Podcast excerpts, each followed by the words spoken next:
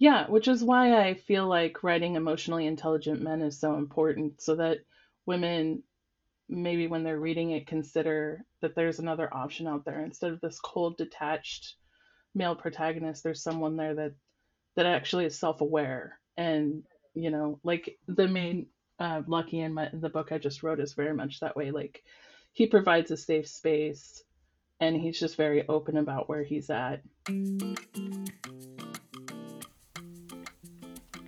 hands down this was one of my favorite interviews charlie beauvoir has had a fascinating life from phone sex work to undercover security agent all of which is evident in their de- debut novel captivating Charlie is non binary, writing feminist and queer romance, and this conversation is deep and important.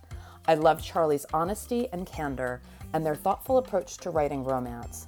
Plus, their steamy scene is really freaking steamy. Quick note I totally fucked up pronouns in this interview at one point. I was going to edit the error, but I'm owning it, and I know I still have work to do. So I'm not perfect, and you're all going to get to see my warts. But before we get to this awesome interview, I do need to make my affiliated plug. When you purchase from one of my affiliate links, you help support the podcast. How cool is that? I know I've talked about Social Curator before, which is a cross between a membership site and a crash course in how to use social media for impact. Now you can also schedule posts through their new app platform, which is like hallelujah because you know there are so many different output like posting things, advanced posting things, reminders, whatever. And it's great to have it like in an all-in-one platform where I can do everything right there. Anyway, um, if you can't figure out what the hell to say on social and want some help, check out Social Curator at lgreco.rocks forward slash social and another forward slash. So that's lgreco.rocks forward slash social forward slash. Now, on to the interview. Charlie Beauvoir grew up in a small town in the Pacific Northwest and left for grad adventure, uh, grand adventures, not grad adventures. I'm like, blah, blah, I'm a mess today. left for grand adventures to Seattle, where they now live with their partner and young child. This city is where they worked as an undercover security agent, a phone sex operator, we'll be talking about that. A veterinary technician and more. Charlie has traveled and loved and grieved. They have a passion for writing feminist and queer romance and feel thrilled to be adding to these subgenres. And I'm thrilled that you said yes to joining me on Steam Scenes, Charlie. Thank you so much for being here. Well, thank you. I'm so glad you invited me. Um, I've, I've listened to your podcast and um, I I like how you dig deep with people and just really ask some good questions. So I'm looking forward to it. Oh, thank you. Thank you. I try to. Sometimes I'm like, oh my God, that's such a stupid question. Especially like, you know, sometimes like the questions feel a little bit stale. Like the first one I'm about to ask you, when did you realize you wanted to become a writer? Like, I feel like everybody asks that of authors, right? Like, uh-huh. when did you decide you wanted to be that when you grew up? But I think that it's, I, I think that it's an important question to ask. So it's like the, the question I always lead with yeah, kind of gets the conversation going. You get a little bit of history and an understanding of the person. That makes total sense. Yeah. So, yeah. when did you realize you wanted to be a writer?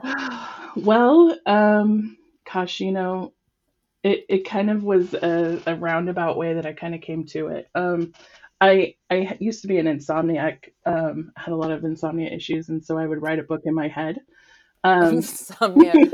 oh my god, insomniacs unite. Me too. Me too. Me too. Okay, go ahead. Yes. So you'd write, and that's what I would do. I'd lay in bed and I'd make up stories. Yes. Yes. And then you know, like when you're going in your day to day life and you're just like bored out of your mind, like I would pretend like I was in a story and it would get really elaborate.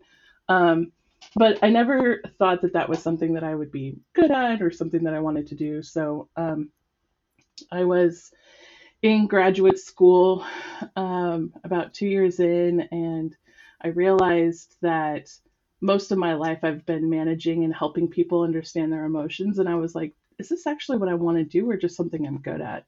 Hmm. Um, and so I left, um, especially because of like the hazing process in academia. I don't know. it's like it's I went to grad stressful. school. I went to grad school. It's hell. It yes. hell. Yes, I completely agree. I don't know I, if it's necessary, but yeah, I you. I went through um I went through a program that was actually PhD track, but you didn't need to have a master's to go in. yeah, But like they wouldn't give you, even though I was in arts, like they wouldn't give you an MFA because they wanted the terminal degree to be the PhD, right? And when I say terminal, I mean it in like this the the I mean it in the terminal dead sense. Um, and so because that's what grad school will do to you. Um, Mhm. and it was, and so I I got my master's and I ran because I was just like, this is awful. What were you in school for? Uh, counseling psychology. I was going to be a, a therapist essentially. Um, Okay. yeah. So I um I ended up leaving, and I realized that what I really enjoyed about grad school was writing my papers um, about social issues and things. Um, and so I wrote this book that I'd had in my head for a really long time and hated it and threw it away. Um, and then wrote this book that I wrote. So this is your second book. Yeah, essentially. yeah. I just, there was so much history wrapped up in it, like years of uh, growing up. And um, I just, as I was writing it, I was like, this is not where I'm at now. Um, and it just doesn't fit. So I had to let that one go. Okay. All right. Was it romance or was it something completely different? I didn't know what it was going to be. Um, there was definitely a romance element to it. Um, but, and it was actually kind of unethical. so I had to let it go. Oh, okay. okay. We'll just leave it there. so did you Yeah. know that you wanted to write romance or did you or was this something you kind of stumbled on? You know, actually, um, I was trying to figure out like what market would be the most um, that had the biggest holes. Um, and I did my research and saw that romance was a really big one. And um, I was huge into reading romance when I was younger. Um, and I remember walking away feeling dissatisfied from some of the books that I read. Um, and I and I think it was struggling with, you know, not to get political, but like patriarchal um, reflections in the writing because most of it was from the 80s and the 90s. Um, Oh. yeah. so, Mm. so I Yeah, we started can thinking, unpack all this. I'm fine. I I'm know. totally, I'm totally good with I'm totally good with down with the patriarchy conversations on this okay, podcast. good. um, and so I just I thought, you know what, actually I can fill a hole and have some protagonists like emotionally aware male leads. I can have like hmm strong female leads, but also everybody is vulnerable. And then of course, you know, I want to I want to branch out into like uh, queer romance as well. So that's the third book in this series is going to center uh, some uh, lesbian, or actually, and a bisexual. So That's excellent um, because I feel like okay, so God, there's so much to talk about. Okay, um, I feel like with uh, with queer romance, we get a lot of MM. We don't get a lot of FF, or you know, I'm actually um, speaking to uh, next episode that comes out. Actually, is I, I'm talking to a non-binary um, oh, romance writer, which was super fascinating because she's uh, the not she. Stop. I'm sorry. They. So I try, I'm I'm actually non-binary. You're talking to one right now. Okay, cool. I'm yeah, trying so hard with pronouns, I, and I fuck it up all the time, and I get so that's frustrated okay. with myself. They are. Um, it's what happens when you're old. They are. They write non-binary romance, and so I was curious if you were going to write non-binary romance, or you're writing, or or you're going to be writing more like FF, or Um, you know, I think I kind of want to do all of them. I was thinking a trans. Um, I've got a couple of characters that are developing in my head. I actually wrote a blog post about writing uh, non-binary characters um, because I, one of my writer friends was really struggling with it. Oh, Um, why did I not so, see that when I was doing my research? I clearly didn't research very well. Tell me, uh, can you uh, can we dig into that a little bit? Of course, yeah. Um, I, I think the hardest part, and I think that it's the same with like sex scenes, is that it's really hard to sort of just go with it and put it out there. Like you want to do it right. Um, so that comes up when writing non-binary people. You don't want to offend anybody, right? right. Um, and and I think that I, I think that the most challenging thing is that if you have the character in your mind as a gendered individual who identifies as non-binary, it really trips you up. Like if oh, you that believe- makes sense. yeah. Yeah. So um I think that when you truly do not know the gender of the individual, using gender neutral pronouns is re- is a lot easier because like if I was talking about my friend Chris, you wouldn't know if they were male or female. And so if you were going to ask me a question about them, then you would use gender neutral pronouns.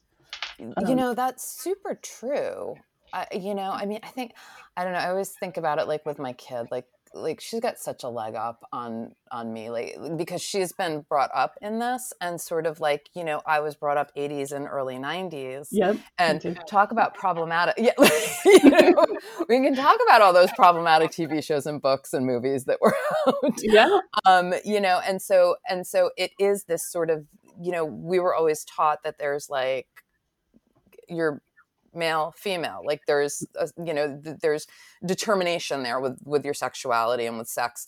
And so and so it's like i have to kind of like reprocess with with things because it's like n- no you were taught that but that's actually wrong so you know Well, it's, a, it's a part of your identity for sure. Like, Yeah. you know, I identify as the female. Like, I understand what the rules are. I know how to operate. I know, you know, all these things. Like, um, my child is going through the same thing, like, strongly identifying as his male self. Um, and I'm kind of like, there are people out there who are in between, and it just doesn't make sense in his young mind, you know? So, yeah yeah, how has that been how how old if you, if you don't mind me asking is your son he's five. Oh, I Yeah. remember that age. That's the best age ever. The best. oh, man. Super snuggly and bright and, and curious. God, my my kid is heading off to college in a couple months, so Oh yeah. so like, take these moments and just Mm. hang on to them tight because they go so fast. I actually also have an 18 year old stepson. Um, Oh, so you know. Yep. Oh, you know then. Okay, yeah, you know, you know, you know. So yeah, yeah, it was hard. weird going through toddler and teen at the same time, you know? Like, Good luck with that. yeah, I know. During the pandemic. oh no! yeah. oh my god, that's the worst. yeah. okay, so uh, jumping back into the fuck the patriarchy conversation, Yeah. um, you you uh, you know your bio is you know passion for writing feminist romance, and I would love to sort of like drill down a little bit. What does that mean to you? What is what is that? What does feminist romance look like? Well, I think in a way it's sort of a redundant thing. Like women Yes. writing books and selling them is feminist all in, in and of itself. Right? um, you know yeah so um, you know having a career and supporting yourself and, and things like that um, but i think when it comes to writing feminist romance it's like what i was saying before like one of the questions you have asked is what's the first romance novel i read yeah. and um, that was captivated or captive bride by johanna lindsey Okay. um, and Ah, Johanna. it's horrible. It's horrible from I mean I loved it, you know what I mean? And I was really torn because I was developing this feminist identity and and I didn't understand like why am I getting aroused by this horrible thing that is happening, you know? now, how old were you when you read this? Do you remember? um 12 or 13, I think. Okay, Young. you were young, but it wasn't like Yeah. you were eight. Right. Because I Yeah. mean, some people, some some authors, I get on here and they're like, "Well, I think I was like eight. I was definitely too young to be reading it." I was like, "Wow!" But yeah, no, I didn't have my sort of like literary awakening until I was like 11. And then I read um, A Wrinkle in Time, Mm. understood the fourth dimension, and my whole brain exploded. And I was like, oh my God, reading is amazing. so, yeah. and then you started grabbing like every book that you could, and that's how Oh. you ended up with Captive Bride. No. Voracious reader. It was actually a, a neighbor friend had like a huge collection of romance novels. Um, and so I would go over to her house and I would just pick whatever I wanted. So oh, Yeah. that's kind of excellent. Now, what made you pick up Captive Bride? Do you remember? Ugh, you know, I was fascinated with kidnapping and and all of that. And I think a lot of it comes down to like purity culture and that Mm, if you're if you're not willingly wanting it, then it's okay. So a lot of rape uh, type themes and things like that happened um, that I was sort of drawn to because I knew I was a sexual person and I couldn't recognize what was going on, you know. right, So I right. couldn't figure it out. I mean,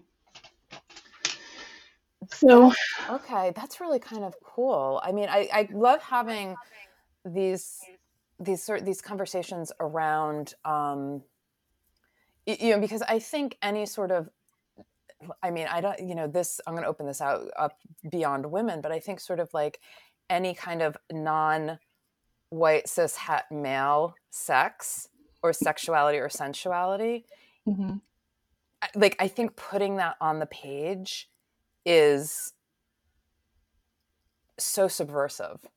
The act mhm, of just putting that on the page and talking about it is so subversive because we've kind of, our culture praises that sort of alpha male, right? mhm, And and so and so to put something else i think on the page and say this this this desire is beautiful and this desire is okay and this desire is all of these wonderful things like i, I always feel like just the act of doing that is such a subversion mhm. Yeah, very much. Um, yeah, you know, the, when I think about it, like when I was working as a phone sex operator, um, a lot of the clients just wanted to talk. And I, I think about the patriarchy and and the expectation that men are supposed to be strong and and take care of themselves, and they're actually incredibly lonely, you mm, know, and so it doesn't serve anyone. But the one thing that I really learned when I was doing that was to say yes to the moment. So sometimes um, uh, someone I'd get a cold call and I wouldn't know what it was going to be about, and this person would say that they were into this thing, and I'd think they were kidding because it was so out there. Um, but I didn't want to. I didn't want them to feel bad about what they yeah were interested in. So I would say yes to the moment, right? And right we would just go with it. And sometimes those were my best calls. like, Mm. you know, so how did you end up doing phone sex God, we're, this is like a wide ranging wide ranging conversation how did you end up doing that um I was in the kink community for a okay while. Um, and I had a friend uh, who had her own business. She'd been in the industry working for men and she branched out and created her own business. Um, and so she had me write a character and I sent it to her and we had a couple of practice calls and, and it was great. I loved working for her because she was like, if you have anybody you don't enjoy talking to, let me know. You won't ever have to talk to them again. Oh that's amazing actually to create like a safe space so you actually created a persona I did. That's Yes. that's kind of neat. I like. I never knew. I never knew about that. I had a friend that did online, um, like back before online was a thing, and like, like seriously, it was like before 1994. Like it was. I was in college, and he he was doing this sort of like online sex uh, ch- uh, chats. I guess. I guess Mhm. they were chats. Um, and I think it was like Playboy or or Penthouse. It was like one of their forums, and Hmm. um, and it was i mean it was really wild but i don't think he ever you know i mean obviously he had a persona of being a woman but i don't think that he actually like you know created a character and you know what i mean like to Mhm. to sort of talk to to these people um but that was yeah that was definitely like like one of the takeaways with with a lot of the men and i assume that they're what men you don't really have any way of knowing when you're Yeah. you know uh, when it's online there was a real sense of loneliness there Yeah. you Yeah. know It's really, yeah and yeah. and un, unable to a lack of connection Yeah. Which is why I feel like writing emotionally intelligent men is so important so that women, maybe when they're reading it, consider that there's another option out there. Instead of this cold, detached male protagonist, there's someone there that, that actually is self aware. hmm And, you know, like the main, uh, Lucky in my, the book I just wrote is very much that way. Like he provides a safe space and he's just very open about where he's at because um, the male, or I mean, uh, Maddie, she gets sexually assaulted in the beginning. yeah So, um, yeah.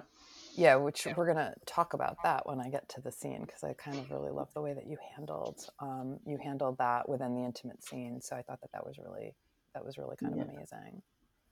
Yeah, I definitely yeah. Now, this book that you wrote is romantic suspense. Yes. And you were an undercover. You've had such a cool background for a writer. like all of this makes sense. Um, undercover security agent. Okay, so like what what what was this? What did you do? so um i mean it okay so i went in with my friend was working as a security guard and i went in and they had me fill out an application right so okay. and then they said here's your cuffs and your badge and you're going to meet this person and then you're going to go catch shoplifters and i was like okay so i showed up i had no training i had no idea what was going on and i like tried to arrest someone who had not actually stolen anything Whoops. so I had to like develop these rules, um, these things that I had to see in order in order to make an arrest. So I basically trained myself essentially, um, and it was very much like Stephanie Plum in. Uh, oh. that was so accurate. Um, oh my god. I know. So- That's kind of horrifying. I know. I know. I've had knives pulled on me. I've been bitten. Like all sorts of things. Like it's been insane. Oh my god. Do you still do that as your day job? Oh gosh, no. Oh, all right. Okay. okay. I'm like, whoa. no. No, you know what was hard was that I was I was arresting people who were just trying to make it in the world. Yeah. And it was just it was really hard. I didn't feel like one that I was making a difference and two that I was helping anybody. Right. So I ended up I ended up leaving. Um, Well, I, I, I'm kind of like mind blown that like you're in this position where you are given handcuffs and kind of not the fun kind, right? And they're like, go out there and arrest people. But that's like, that's your training. They actually Yeah, didn't well- train you what to like. What what what does it look like when somebody's shoplifting? Yeah. I mean, I had someone there who was like, okay, go walk around. But I also had, Go I'm a black belt. I'm a black belt in Taekwondo. So um, I had some understanding of what was going to happen. Although Taekwondo is a self defense, it's not like a, uh, like a, an aggressive kind of thing. so, like chasing someone down who's trying to get away from you, like it doesn't really come into play. So, right but still even just the act of like who am i looking for like what are what are, like what is the tip off if somebody is that someone is shoplifting or about to shoplift that's how do i know i need to keep like no wonder no wonder people no wonder like security guards are just not that good at their jobs I know. I know, it's so true.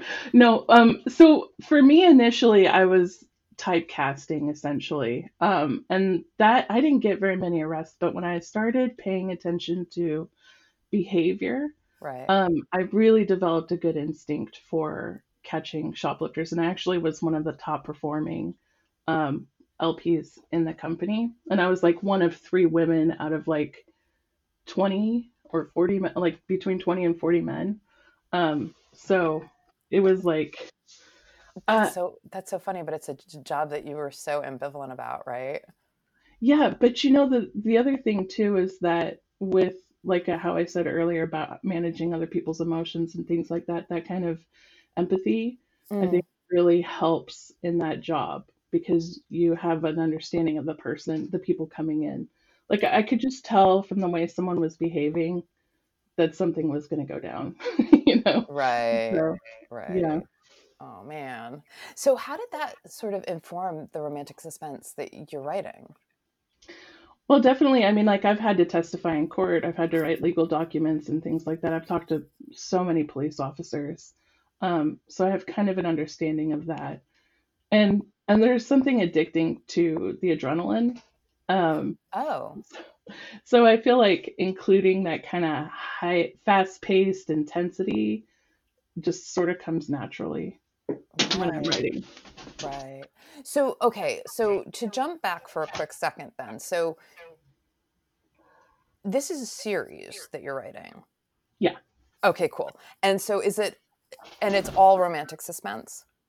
Yeah. So um, it's all based in this town called Cape Wrath, um, okay. and it's mostly the characters from that area. Okay. Okay, cool. And so book one is captivating. Are you done with book two? Are you working on book two? Where are you with that? I'm about two thirds done with it. Um, and then I've got to do a couple edits and send it out to my editor.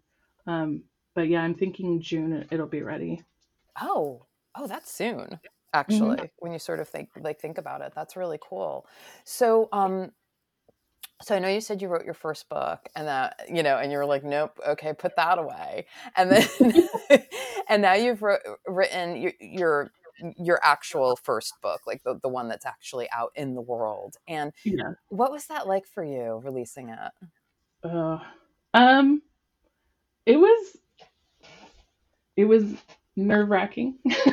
um, you know how it is. Like I'm, you've written your first book, right? Like figuring out how the industry works, what you need to do, how you're going to get it done, and and I think your first book, you're kind of wrestling with a lot of demons. Um, you know, like imposter syndrome and things like that. Your first book, your second book, your fifth book, your tenth book. Yes, yeah.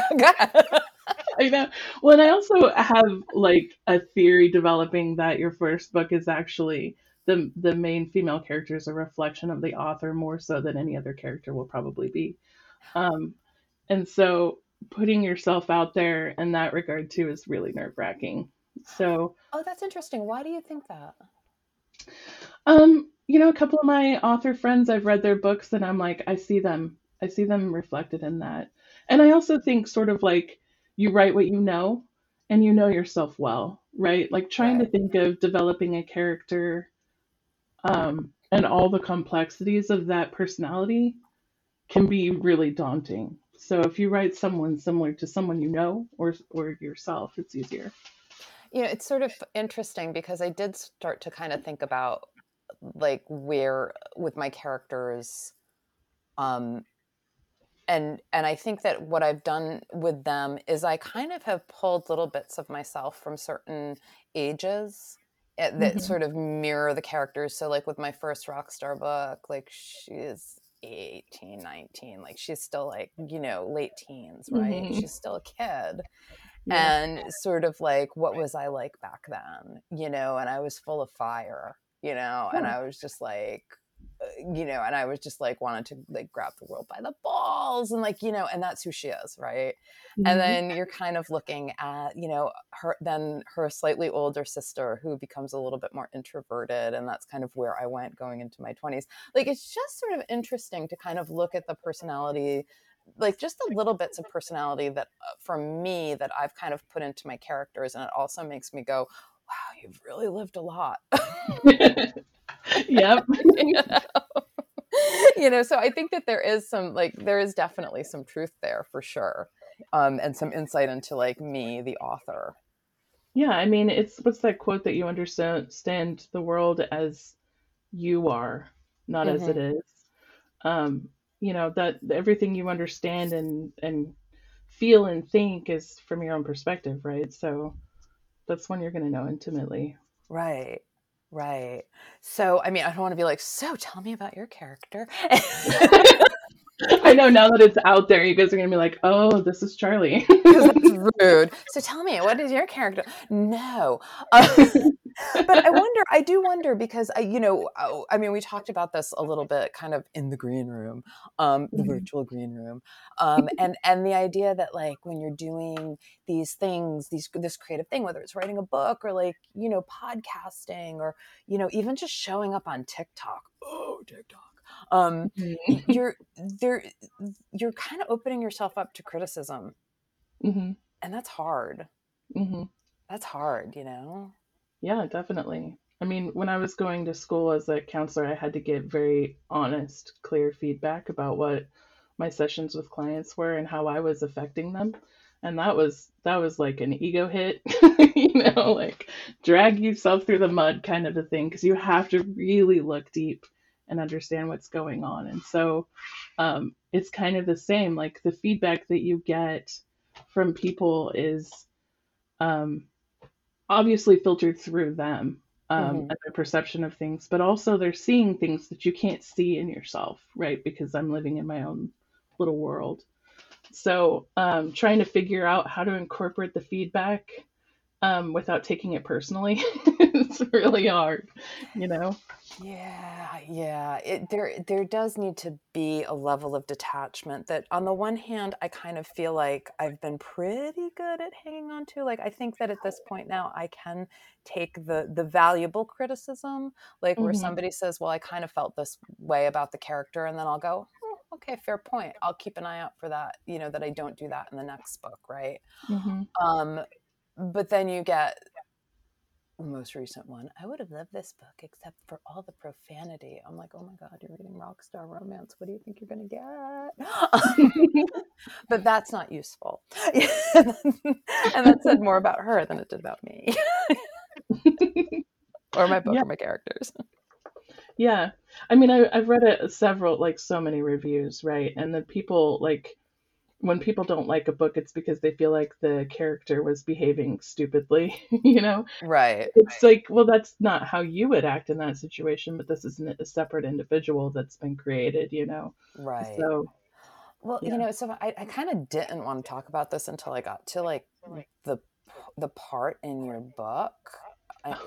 So, but but I don't know. Like, you know, I think maybe we're gonna kind of skip around. we're going to skip around and go to that right now because because I think that this does bring up a really interesting um, point that I definitely wanted to talk about. So um, so we are going to go to captivating for a moment, and I'm just going to read. It's like the very beginning of your steamy scene that you sent me um, Okay. because I thought that I, I just absolutely loved this, and this is kind of going to be a part of what we're talking about.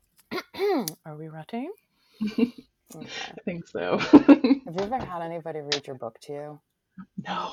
It might be a little. Weird. I can't even I can't go back and read it either because every time I do I'm like, "Oh my god, I should have done that better." Yeah, right. It's so hard. It's so hard. When I got my um my first book made into an audiobook, they're like, okay, now you have to listen to it and edit it. I'm like, no, don't make me. Can I hire someone? All right. It's good though. It's really wonderful, but so just it's okay. okay. Maddie slowly leaned down and gently grazed her lips over his. He kissed her back gently. Her stomach fluttered and her chest swelled. Her head was spinning. Her senses came alive. It was clear they both liked each other as a hardness developed between his legs, pressing upwards. Maddie's body responded, and she slowly ground her hips into his. Moaning, Lucky deepened the kiss, and his fingers dug into her hips. Maddie froze. Arousal and terror were at war inside her. Terror won out. She was transported to the forest yet again. An animal like grunt, fingers digging into her hips. The tip of an erection pressed at her opening. The bulge between them was no longer exciting. Maddie began hyperventilating, her body preparing to run. Lucky stopped at once. He moved so she was sitting on her own again. He silently grasped both, hand, both her hands in his. Breathe. Come back to me, Maddie. His deep baritone slowly penetrated the terror once more. And just after I read that, I was like, I probably should have said content warning, but I will be sure to put that on the description of this episode. Um, you have a character that's dealing with sexual assault. In my last book, um, I had a character who was a sexual assault survivor and about to, like, she basically pressed charges, and this person, this the man that assaulted her, is about to go on trial. Mhm. And I was like really struck because I'll tell you what, that was a hard book to write. Yeah. Definitely. You know, Especially if as, I mean, I've experienced sexual assault. That's why it was so easy for me to write. But Mhm. also for the the rest of the day and probably a couple of days after writing certain scenes, I had to take um, a big break and sort of take care of myself. Yeah, yeah. I mean, I think that it's um, it's something that's hard to avoid. Mhm. uh, in our in our culture um, for sure. I I also think that there, uh, you know, I felt just such a big responsibility. Um, I mean, I hate to say to get it right, and I think this is kind of the problem with the, that sort of. I had a big responsibility to get it right because people res- respond to trauma in very different ways Mhm. so I know that like you know the scene that I was writing where it's the first scene where they're going to get intimate and it's her first time after the assault and you know my editor got to that point and she was like well i don't understand. Why would she why why is this happening? Why would why did she why did she freeze? And why is his reaction this? And i was like really? Seriously? Yeah. What? I don't think I, I don't think i'm writing those scenes for those for those individuals. I'm writing them for the people who have lived it. Right. You know Right. I, I there's this this sort of trope where um in books where there's sexual assault that's happened is that the woman is healed through the sex with with the male partner. And and what i really wanted for maddie was that she resolved it on her own yes. before the sex happened. Right. Um and the rest of the scene is her basically taking back her sexuality. Hmm um you know so yeah. There, there's definitely going to be people that don't understand it. Um and you know there was i was watching a documentary about a girl in utah who got kidnapped and she was talking about how um nobody everybody was telling her what she should have done and what they would have done and she was like you didn't live it. You don't understand yeah. it. Yeah. Yeah. The monday morning quarterbacks right? Well if if that were me i would have done this thing and it's like no really? You probably would have been cowering in the corner like the rest of us. Like really? Yeah. like you know Yeah. like like you don't know how and you, you really have no idea how you're going to respond to trauma until you are in the trauma right Right. and completely dependent on your past and the way that you've been told how to deal with trauma right but I, I think when after I was assaulted, I um, convinced myself that I had not been raped, um, and so Mm, I yeah. but but my body was still behaving as though I, I was still having like PTSD, yeah. um, and so I voraciously took everything I could find about rape, like all the romance novels, all the books, like trying to decide on is this what my experience was? Is this accurately what's what's happening? Um, do you feel that that was i mean who's to say? Do you feel like that helped you? Um, yeah, well, yeah, I do. Okay. Um, because afterwards, when I got uh, therapy and, and I processed through everything, I realized I was seeing myself mirrored in that, and that actually helped me to work through the trauma. yeah because I was like, no, actually, that's why I was relating to this material.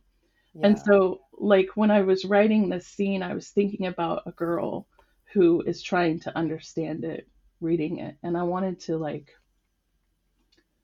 I don't know, give them guidance without being like, a, without lecturing them, you know, just saying, like, this is what it can look like, and this is what happens in your mind while it's going on, yeah. you know, and afterwards. yeah. So, yeah. Yeah.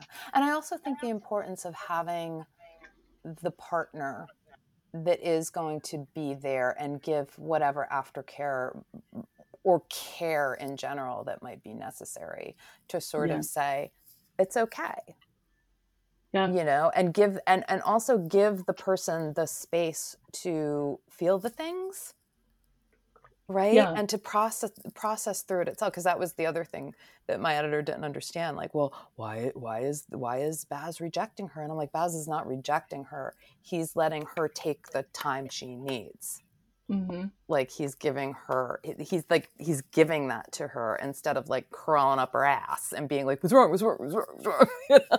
Right. Yeah, I mean that's what you do when you love someone, right? You Yeah. you look at what they need and you respond accordingly. Like it, it, you can't tell someone how to process what's going on. Like and you don't have to understand, you don't have to have been through what they've been through in order to give them that space. right you just have to be attuned Mhm. right you just have to be attuned to like just be attuned and like listen Yeah. Yeah. you know I, I mean yeah it was that that was probably for me i think the most frustrating part was to actually have to because there there was that the the self-doubt creeping in like am i like it was like well i know i'm not wrong here you know like i know that this is like how a character is going to respond to this Mhm. this particular situation and you know but sort of being told that no that's not it was really hard Mhm. and it was really hard for me to say actually no to trust myself and say actually no that Yes. is it That's And- what I was going to say. You your gut was probably telling you, no, this is right. Like I can't make it work in my mind that it's not right. Yeah, yeah, yeah, and to have somebody outside being like, "That's not," and so, and you know, and then of course, like, yeah, the the okay, am I? Ha- not only is that moment right, but am I handling this right for you know for people that are reading this, and it's like been I know like with the reviews that have come in, like a huge relief that that people are sort of like readers are saying this was really well handled because it is mm-hmm. so hard. It is such a hard thing to write about. It is, but it's so important because I mean the, there's so many women who've been through this who try to understand and rebuild their sexuality and a lot of them mm-hmm. do it through romance. Yeah. You know. Yeah. And so yeah. having a space for them is I think important so important. I, I took um, I, I took a, a, sex and intimacy coach training uh, yep. course through Somatica Institute in San Francisco, and mm-hmm. that was really sort of very fascinating to look at. You know, uh, look at fantasy and how so much of our uh, so much of sex is actually about healing trauma Mm-hmm. and and how it can actually be a really safe space to kind of you know play through whatever trauma like work through whatever trauma you have through sex play which that, i think is that, so important yeah that realization yeah. when i was doing phone sex was so important because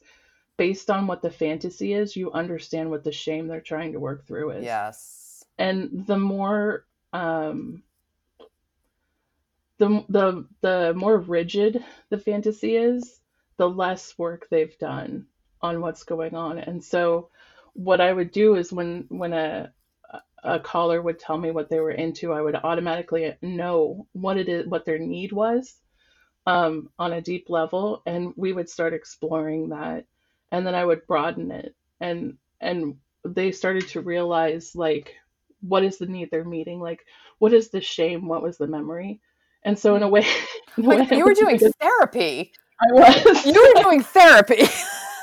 Well, and that's what made me decide to go to school.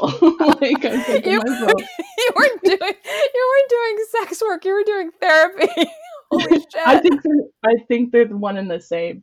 I, I, I don't I know. agree with that you could say they're different. So, no, yeah. I think I know. I actually um, know quite a number of sex workers, and every and and all of them are actually doing some form of therapy for sure in the in the work yes. that they're doing. Mm-hmm. Which is kind of amazing, you know. Um, but yeah, I mean, I, I think that I, I, I kind of assumed that you had already gone through school at that point. No, no, this Holy was prior. Shit. Wow. Yeah.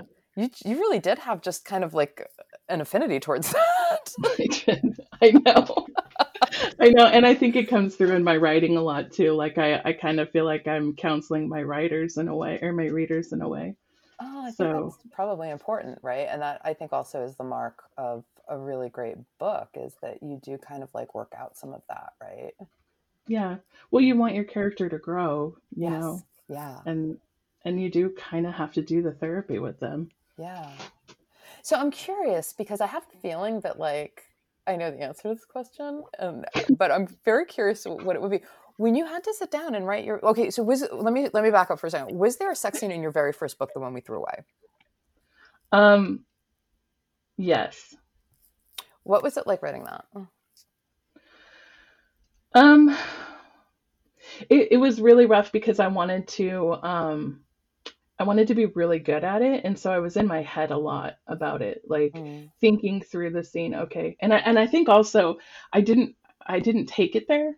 You know what I mean? Like I held back a lot because I was I didn't want to offend anybody if they were to read this story. Um, and and so I, I yeah I, I just I feel like that book was just horrible. I don't even want to talk about it. Okay, no, we can't. I'm just saying. but then with this, with okay, so then when you move to this book that we can talk about, and yeah. and you're doing the sex scene, like, did, did something change there, or were you still slightly like, I don't know about writing this? Because I honestly thought you were going to say it was no problem. no, you know, I was reading the Ice Barbarian series. Oh, and I haven't read. And I yet. was like, it's so, I so good. I know it's it's got a very feminist theme to it actually. Um, but I she was just going for it. And I was thinking about when I was doing phone sex, like the part of saying yes is saying the things that could go very wrong. You know what I mean? so and and just following your instincts. And so this this scene was a lot easier to write when I did Okay. that. Okay. Okay. Yeah. Um, because I was kind of curious because I honestly thought you were going to be like, yeah, no problem. And I was going to be like, I'm jealous. But No. Oh no, it's always a struggle because sex is intimate, right? Like how do you put that on a page? Yeah. Like yeah. yeah, I totally, I totally still like, like I'm now at this point in my work in progress right now where they're going to have sex. And I'm just like, oh, I guess tomorrow I'm writing it. And then I'll like figure out like a couple thousand words more so I don't have to get to it. And then I'm like, okay, tomorrow you got to write it. And like I keep kind of putting it off It's like a thing. because it's hard and I know it's going to slow me down, you know? I kind of when I'm writing, I just naturally go into the sex scene like it just feels like the right time. Yeah. Um and then I go back later and edit it, you know, profusely. Um but it's just like um I don't know.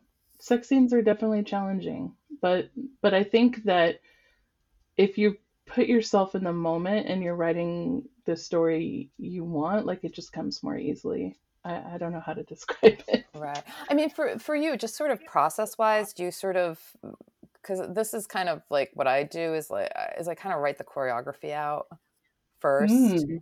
And then go back in and layer things into it. Do you is that how you work it, or are you sort of doing it all at once? Right. Yeah, I'm, I'm doing it all at once because when I write, it's a movie in my head, um, Okay. already playing out, and I'm just writing what I'm seeing. Okay. Um, and so that's that's kind of what happens. Like I, I'm thinking about like the first time I had, you know, actual sex, and I was just like how nervous you are, and you know, you just like the feelings and the thoughts. I, it just seems to come pretty. It flows, okay. you know. Okay. So, yeah. Alright. Yeah, because for me, I sort of I, I just replay that movie over and over as I sort of work through. Okay, first we're gonna get because you know you don't want to have seven hands. You only need everybody only has two. I mean, I guess you could have seven depending on how many people are involved in the scene. But Yeah, you like I don't want it, him his left hand to be on her shoulder and also on her hip at the same time. yeah, so there's kind of like practical considerations, but then at the same time, I also feel like sometimes like to go back and layer like, okay, so now we've got the choreography down. Now, what would they be feeling? Like, what would this person be Mhm. feeling in this instance that um that would cause them to move this way, right? Yeah. You know, um, and then obviously things will change. It's just for me, it's sort of like a lot of layering and rewriting. Yeah, I, I definitely hear like a very methodical way in which you approach it, and it, it's fascinating to me to hear like different process people's different processes. Yeah, like I love the ones that can just like you can just like go in and be like, just writing it. And I'm like, God, I'd love to do that. Because it's because I'm just writing what I'm seeing, like it's just a movie, you know, Right. like you're I, it's sort of the same concept of like when we were talking about non-binary characters, like when when in your head they're a female but they identify as non-binary it gets in the way. So when you're when you're picturing this this scene in your head, the hands are where they're supposed to be. You know what I mean? Like it, it doesn't get as mixed up and confusing. Okay, I can see that. I can totally see that. Very, very cool.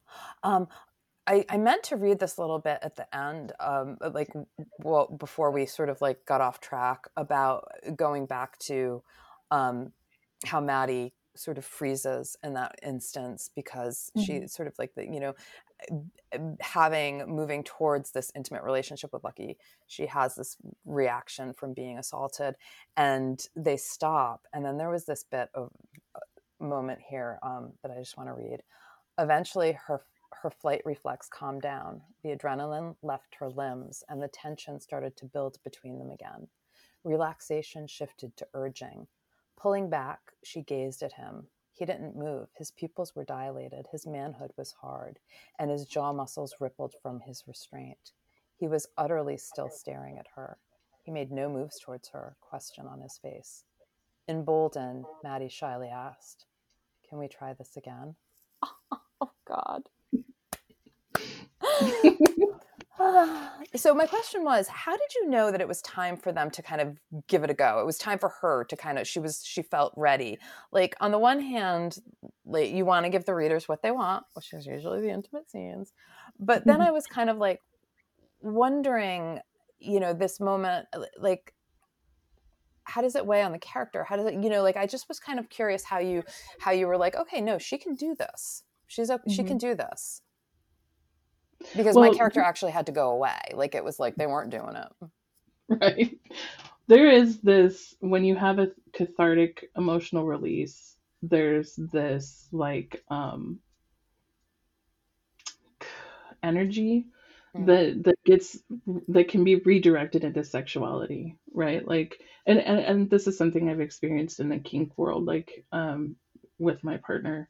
It's just like there's sometimes when you've when even when we've talked about the sexual assault all of a sudden it's like oh my gosh i have to have sex you know what i mean because okay i see i you see. feel there's an intimacy that is developed with someone who supports you well through an emotional response and and you just want to feel closer like you just want to feel that intimacy and before that he was holding her yeah like giving her that space and yeah. so it just naturally converted into sexual energy yeah. Oh, I feel like I know I had a missed opportunity in my book, but it's okay. like, oh. I think also she was it, there was about to be, you know, the the she was about to get kidnapped, um, and so I had to get it going. Like I had to have that level of intimacy too. Quick, we got to get it on before she gets kidnapped. There's a practicality yeah. to this, you know yeah, I mean, it was timing in my outline, but it was also timing for Maddie on an emotional level. so you you do work from an outline?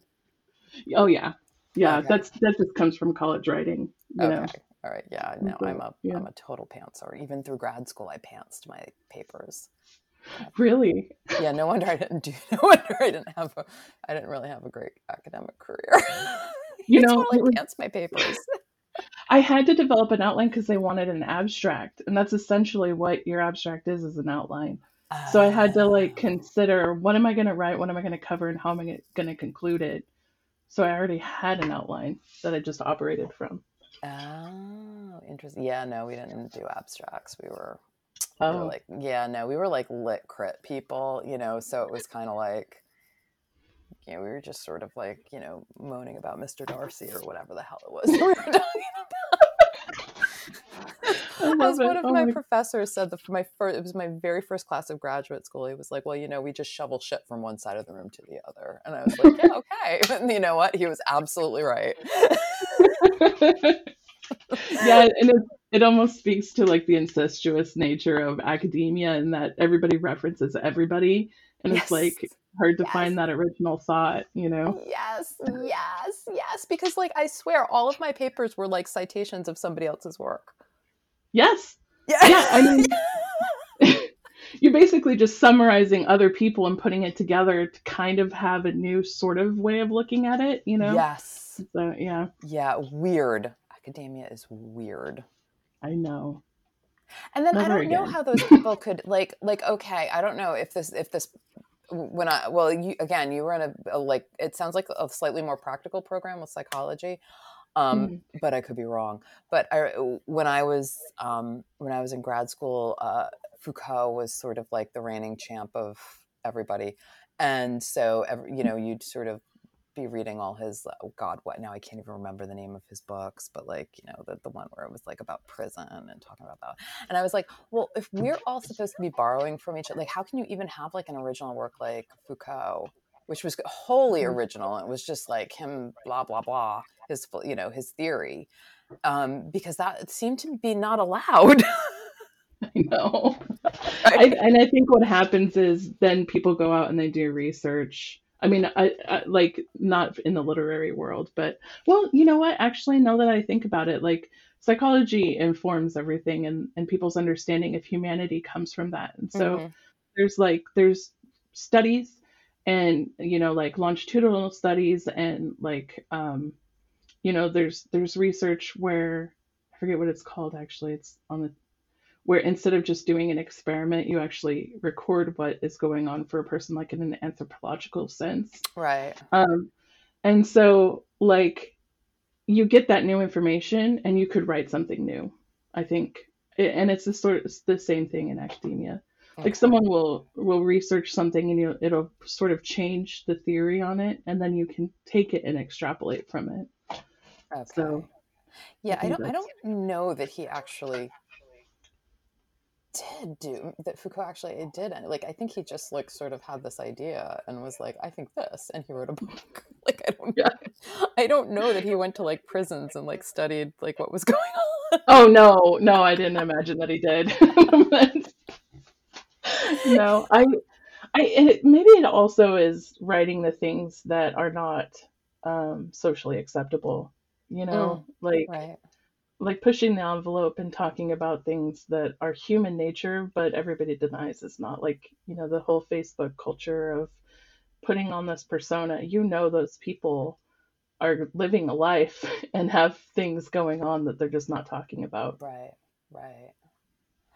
Um, okay, anyway, I want to keep reading. Okay, this is going to be a long bit, so, you know, settle in.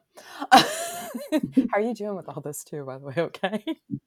yeah, I'm doing it. You read it, and I'm like, oh. the very first, oh my God, this was ages ago. This was when I was writing urban fantasy, and I went on this podcast, and she was like, okay, so now you have to read for 20 minutes. I was like, excuse me? And she was like, oh, yeah, you need to read your book for 20 minutes. It was like the first chapter or something like that.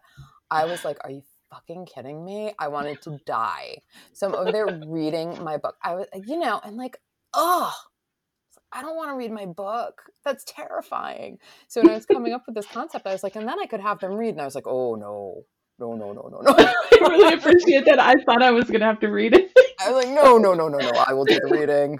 They can squirm. They can sit there and squirm. They can zone out, whatever, but I will not make them read their own work. That would be terrible. It is nice to hear it though with like the little sexy, you know, sex bomb thing that you do with your voice. So I'm like, oh, you know, it's not too bad. I do a sex bomb thing with my voice. That's awesome. yeah. it's, you know, you'd probably be good with phone sex. is there good money there? Well Yeah. I made a dollar a minute. Like I was doing pretty good. Whoa. And that was I'm assuming not like yesterday. So like it probably went up. Although is yeah. sex still a thing? I feel like with like um, OnlyFans and stuff, like probably not. Yeah, you know, I would talk to clients or potential clients and they'd be like, why would I come to you for this when I can get anybody to do it for free? And I was like, well, because I'm a professional and I'm not going to judge you and it's going to be all about you. But yeah, phone sex has definitely fallen off yeah. in terms of what people want. There is a quality to not seeing the person that is more intimate well, they so, can be anything that they want to be, right? In their in your yeah. in, in your head, like you can build the fantasy, whatever. well, and it's be. directly into your ear, you yeah, know, with yeah, the phone. Yeah. I mean, there is something really intimate with voice, and they always say that with podcasting. Like, it's one of the most mm-hmm. intimate forms of like communication. Like, if you're listening to to me on a regular basis, you actually really feel like you know me, and I think more so than if you see me on TV or like video. Mm-hmm um, which I think is really kind of cool. It is there is something about just voice that is super intimate. Yeah, maybe it, it fo- forces uh, listening, like mm. really listening, hearing each other. Yeah, yeah, I think so. That could be it. Okay, anyway, I'm gonna keep reading. Yeah. she licked her lips, and they parted ever so slightly. She leaned in and kissed him again gently. Her tongue flicked out just a little. They rolled so Lucky's back was pressed against the headboard, and Maddie straddled his narrow hips once more. She felt his body shaking under her. She intensified the kiss. He responded in kind, and the tension grew. He wrapped his muscled arm around her back and pressed her whole body to his. His spicy cologne filled her senses, his warmth, his strength. He growled again. He stilled and pulled back, confusion. Why was he stopping? Did he not want this? Maddie felt her face redden. His eyes were shut. He held her in his he held her in his arm's length and took some steadying breaths. He was trying to calm down. She felt his heartbeat slow, and he nodded. He buried his face in her bosom, his arms tightened, and her knee threw her head back in passion. She reacted as if it were a dance, and she led instinctively.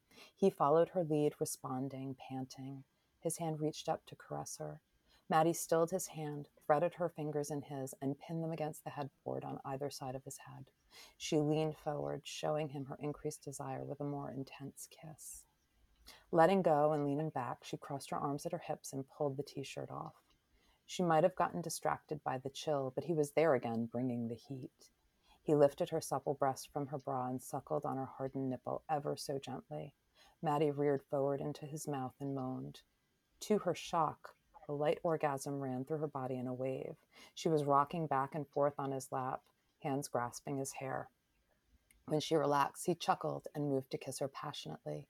She melted into it and felt his hand sliding down her body. His calluses were rough and his hands radiated heat. His fingers slid under her waistband and found her swollen bud. She moaned again. He explored her delicate yet sensitive anatomy. He watched her body react and learned the details of her desire. Ah, shivers. I loved this. And I loved actually that you showed that you don't need penetration to orgasm. And I don't oh, think we right. see enough of this. yeah, I mean it, it's um you know the the new research about what the clitoris looks like um is coming out, you know, like it was not in medical journals for a long time. But um because why would it be? Yes. right. It's not it's not just the little clitoral head that you see. Like there it's huge. Mm-hmm. Like it's a whole, it's a whole system. It's a whole nerve system. Yeah. Yes. Yeah. Yeah. And and it is it can be difficult for a lot of people to um orgasm from penetration. Yeah. You know. Yeah. So and there are just actually so so many different ways to climax too it, just in terms mm. of what like you know like some people that say are paralyzed and don't have sensation below the waist right you, you can mm. there are actually other ways to bring people to orgasm yeah. um you know and i don't want to s- sort of like get too much into this because i really don't remember like the science behind it from what we learned in my classes but there is but there is a way to turn other parts of your body into erogenous zones um, mm-hmm. that i think is really fascinating mm-hmm. and i think that it's yeah. so cool to sort of like actually bring our characters um, to to this point without actually having any penetration well and if you think about it too after you have an orgasm is when you um, get wet right um, and so how it would be difficult to get wet during penetration before you've had an orgasm. So orgasming before would make sex much more pleasurable when it came to penetration, just mm, from an anatomy true. standpoint. But also going back to your point, like the brain is like the biggest sex orgasm or yes. organ, right? Like it's just like you can you can have you can become aroused just from thoughts without right. touch you know? Right. Right. Right you can. I think it, can't you bring yourself to orgasm just thinking about certain things? Like like you can actually climax right? Mm-hmm. i mean not yeah. you per i mean i don't know. It's like saying you in the grand you. Can you imagine? I'm like so tell me about your non-penetrative orgasms please. Like, well if you think about if you think about it in the kink world, there's a lot of people that focus on certain things, and there is a whole subgenre of people that are just very much into orgasming without touch. You know, like I think that's so cool. Yeah, I think that's so cool that you can orgasm without touch. That's amazing. Mm-hmm. That's absolutely it takes a lot of practice. It's not easy. but, sure you know. Sometimes orgasm with touch can be hard. So, uh, so yeah, I can imagine it's very difficult. But I love, the, I love the idea of that. Yeah, that's definitely. tantra, right? I always confuse what tantra is. That is tantric sex, right? It could, you know, uh, when you were talking about using other body body parts as an erogenous zone, that is also tantra. So that is okay. my guess is that is yeah. Okay, all right. I can never remember what it is exactly, so that's why I was like, wait, I think that's tantra. Okay, last yeah. little bit, and then I'll put you. In then we can stop. no, you don't have to listen anymore. Reaching a hand downwards, she grasped at his hardness. Her head fell back in pleasure at the sound of his moan, and her hips continued grinding into his. Slowly, she, she took him out and held the rock hard tip at the ready. Her expression was intense as she engulfed him. She felt every solid curve of his erection inside her. She felt so powerful as she focused only on her desire. The selfish act was honest. Her enthusiasm was like white light as her eyes radiated power and intensity. Her wet pressure enfolding him made him moan desperately. He started moving, and her body responded. The eye contact was intense, and her genuine pleading eyes only fueled his passion. He watched as she peaked and she pulsed intensely. He wrapped his arms around her waist and held her to him in a vice grip. His release was fast and hard. His arms were shaking as the pulsing sent Maddie over the edge again. I love that. Absolutely loved the selfish act was honest. That I just I was like, okay, that's brilliant. That's just genius. Yeah. That's the the thing when you have sex with another person, you're essentially objectifying them and focusing on your own pleasures. So, you know, and then you have to like you switch back to focusing on them and yes, increasing what's going on. So, yeah, sex is in and of itself a kind of selfish act. You know, but we're never told that. Mm-hmm you know and i think that and i think that that's male pleasure yeah, definitely yeah i think that it's sort of like we're never told that it's okay to be selfish and bad and that's kind yes. of like what the whole thing is. Yeah you definitely. know so so just you know just just ride the wave. Yeah literally. Yeah. Because there hasn't been enough giggling in this podcast so we're just gonna Oh definitely God. what I when I was a phone sex operator, I giggled all the time, so I incorporated it into my personality, like my character, because that was just how I responded to everything. That's uh, see, that's the thing. Like I'm like I would totally giggle, like I would totally giggle through it. But I guess if you yeah. make it part of your character, then that works, right? Yeah, she was kind of young and and submissive, you know, so it was like, oh my gosh, you know, kind of thing. Right.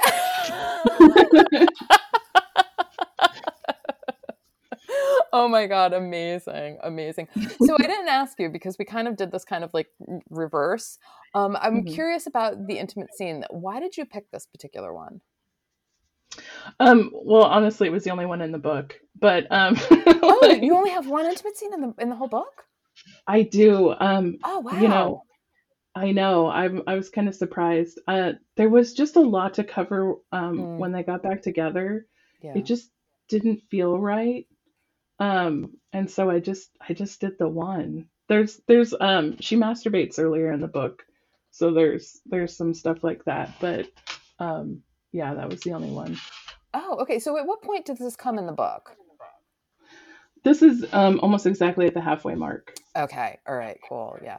Yeah. So so it's kind of slow burning. It sounds like then.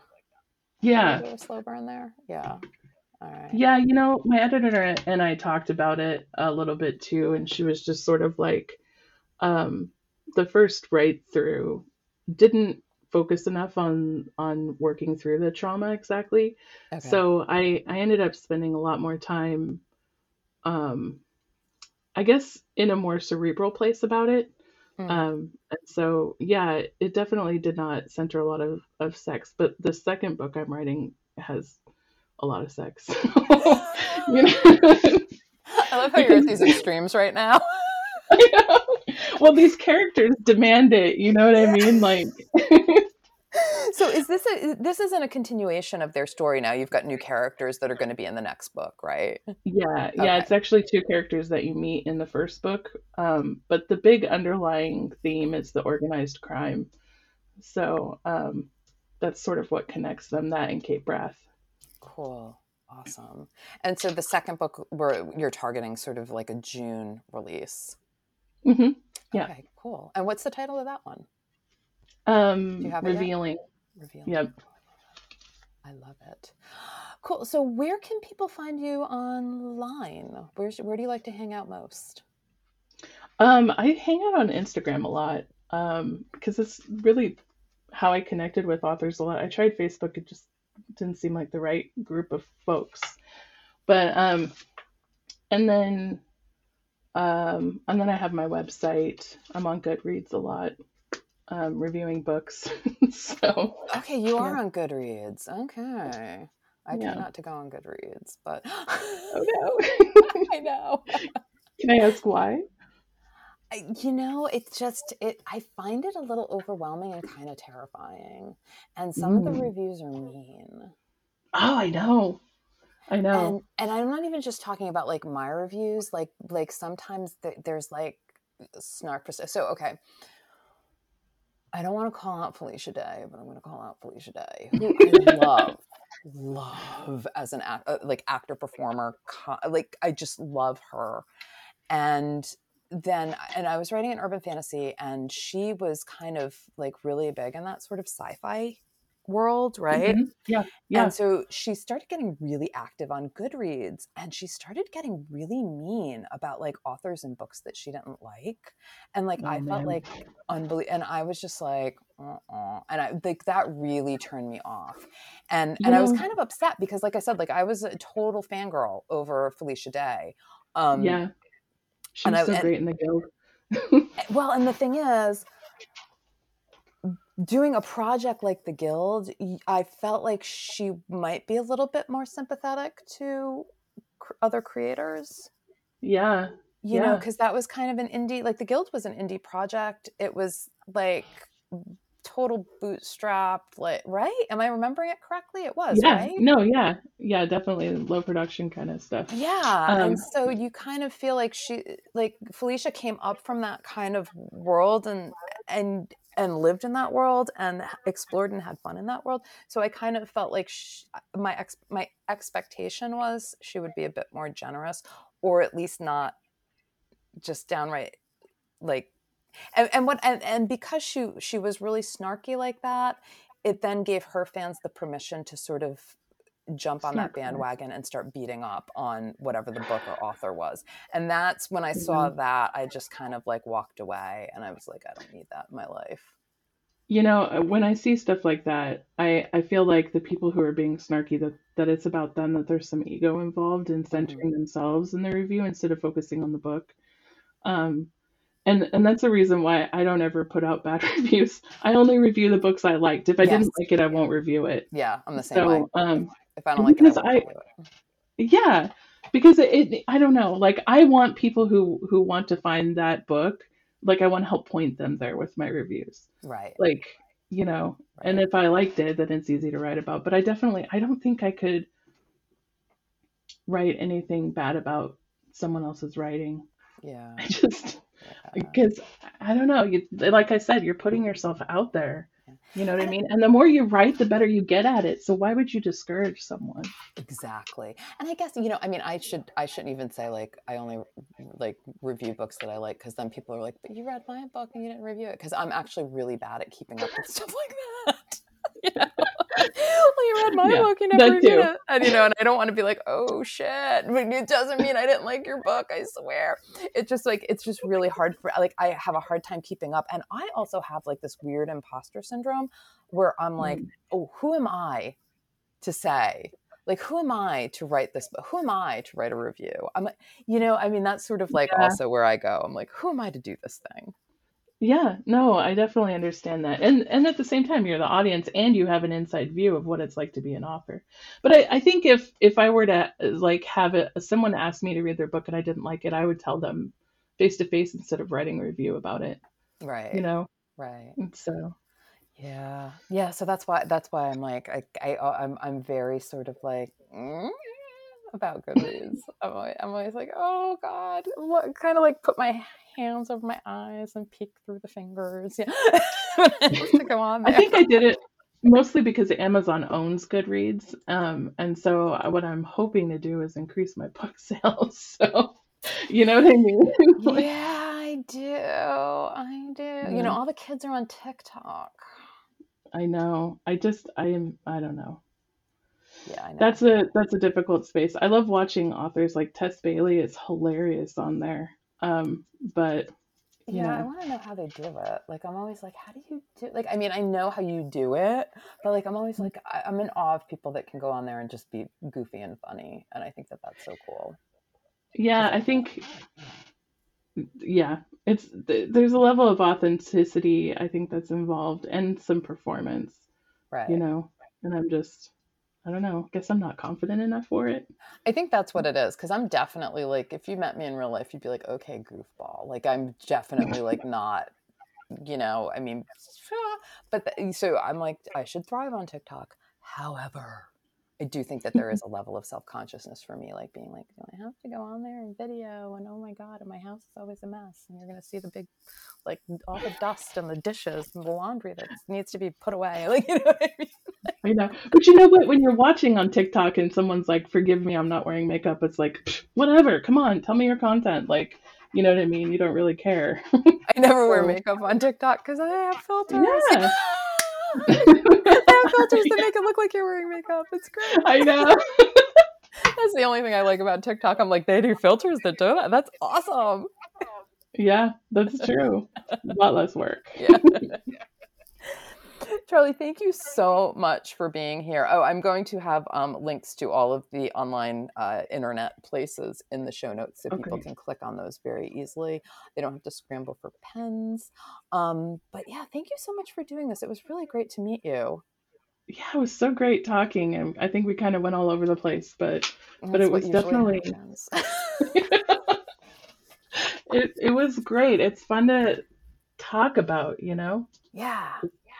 Yeah, it is. So let's hook up again when the next book comes out. Okay, we'll do.